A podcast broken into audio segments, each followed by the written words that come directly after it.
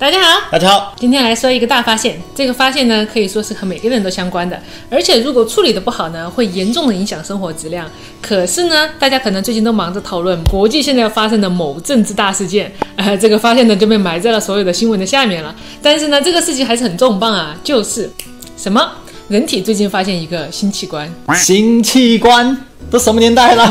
怎么还会有新器官呢？哎，我听到的这个时候也是很震惊啊！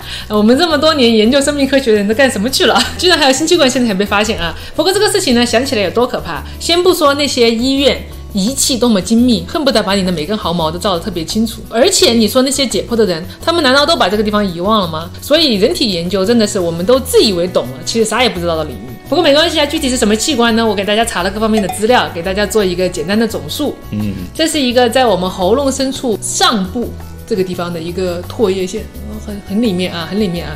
据发现它的人说，这块唾液腺的目前的作用就是可以改善癌症的治疗。先说说是怎么发现的吧。这是在荷兰的癌症研究所，他们为了追踪前列腺癌病人的癌细胞扩散，所以用了一种特别的扫描的手法。这种扫描手法呢，比一般的手法呢，能够更精确的定位癌细胞。同时呢，这种手法呢，不但能扫除癌细胞，还能扫除唾液腺组织。当然，扫除唾液腺组织也没有什么用啊，就是一个等于买一送一的一个功能。但是就这么一个扫描的手法，有一个研究员发现，他给一个病人扫一扫这个喉咙这个部分的一个癌细胞扩散的时候，不知道怎么地，就在那个鼻子的深处、喉咙那个地方看见了一个不认识的唾液腺，就是还挺明显的，有四公分这么长，那会不就很大呀？这个东西啊，对呀，就是说他一看哟不得了，以为自己看错了，就把他的同事叫过来一起看，这同事一看哟。什么玩意儿？大家也没见过对吧？然后就把领导找过来看一下。领导一看，咦，也很懵。这个地方看起来像是个新器官，可是他们不确定这个到底是这个患者天赋异禀呢，异于常人，自己天生就多长这么一根唾液腺呢，还是说每个人身上都有这么一个器官？所以他们马上调到手上能有的一百个前列腺癌病人，然后把他们全部召集过来，抓着他们扫这个地方。结果他们一看，诶，还真的每个人都有。然后他们又想，那是不是这个器官是因为前列腺癌这些病人跟他们的病相关？所以呢，他们就扩大自己的搜索范围，又扫描了一群正常人，发现其实这个器官还真的每个人都有。哎哎，他们为了更严谨呢，还调了两副人体过来解剖，在这个人体上面，他们真的把这个地方分离出来，剥离开了啊，把这些软组织弄开了，他们亲手摸到、亲眼看到了真实这个唾液腺的实体。这个时候他们发现。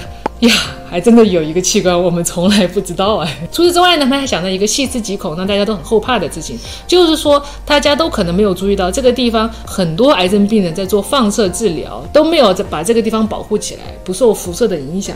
这块地方，他们帮我们吞食物、说话，这个地方可能就在放疗的情况下暴露在了大量的辐射之下，所以导致很多病人他们说做完放疗以后口干、说话难受、喝水也痛、说话也痛。吃饭也痛，总共抽查了七百多个这样的病人，他们都说有这样类似的反应。至于说这个器官有没有更多的功能呢？他们说还有很多我们不了解的，比如说除了帮助吃饭和说话，这个器官会不会有其他的功能？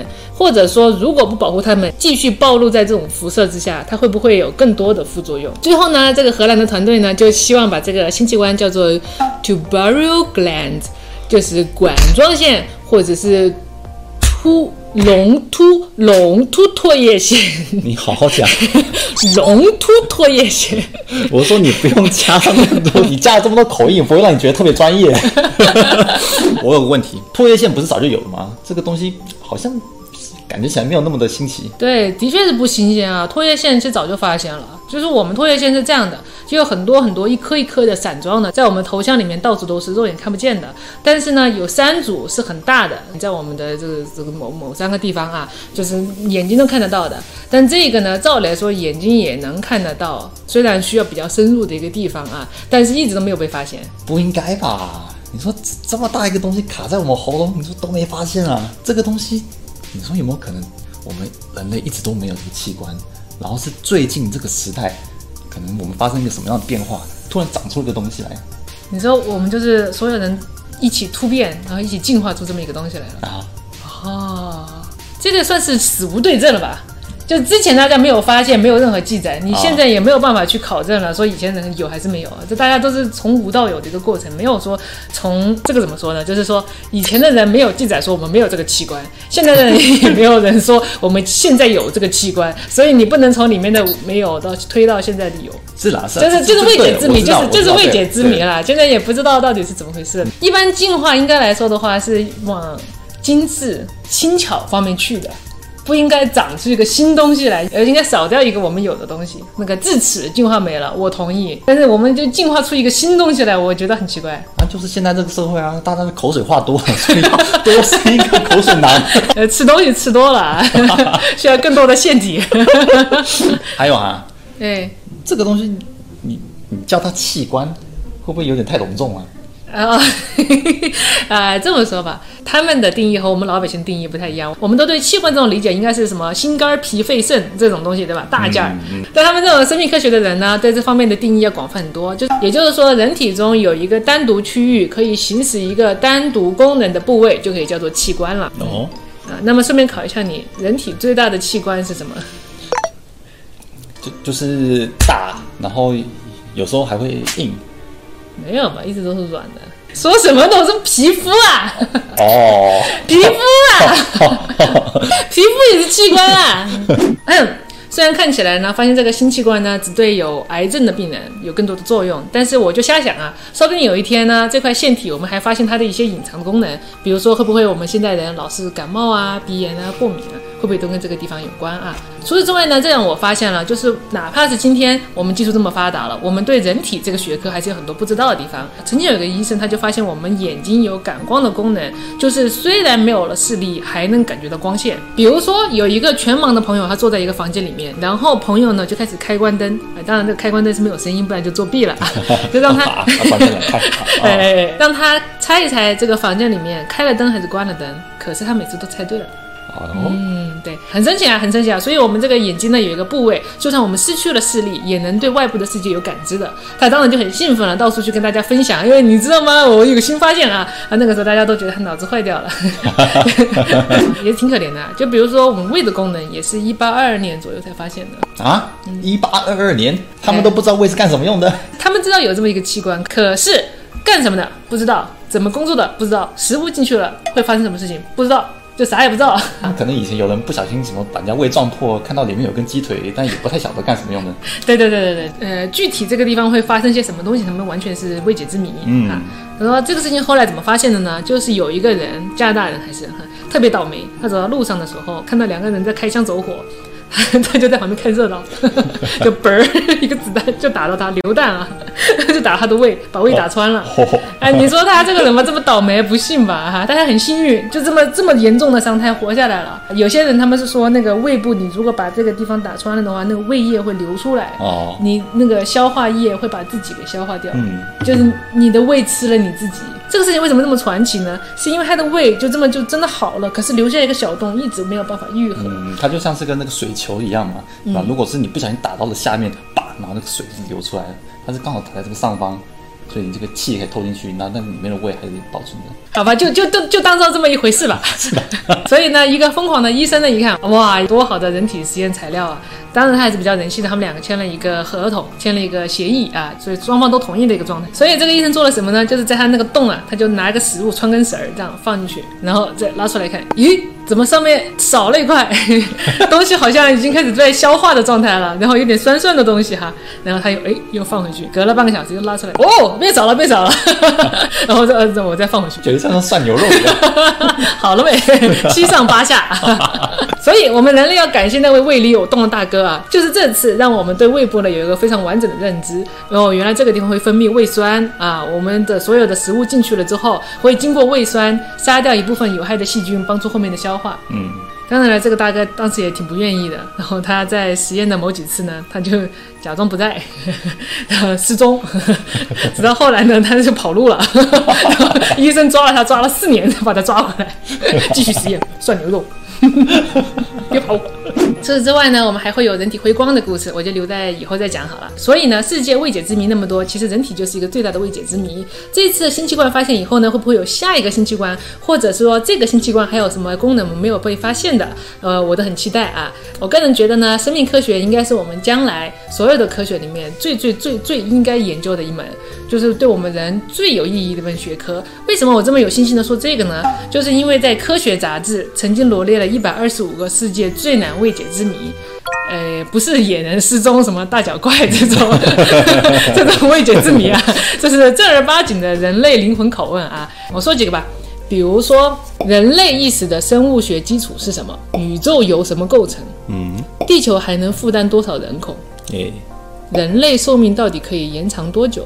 记忆如何存储和恢复？诶，这几个话题啊，跟我们前几集不是讲的很像吗？哎，对对对，我们也是走在人类未解之谜的前段。好，我继续讲啊，为什么人类基因如此之少？全球变暖会使地球温度达到多高呢？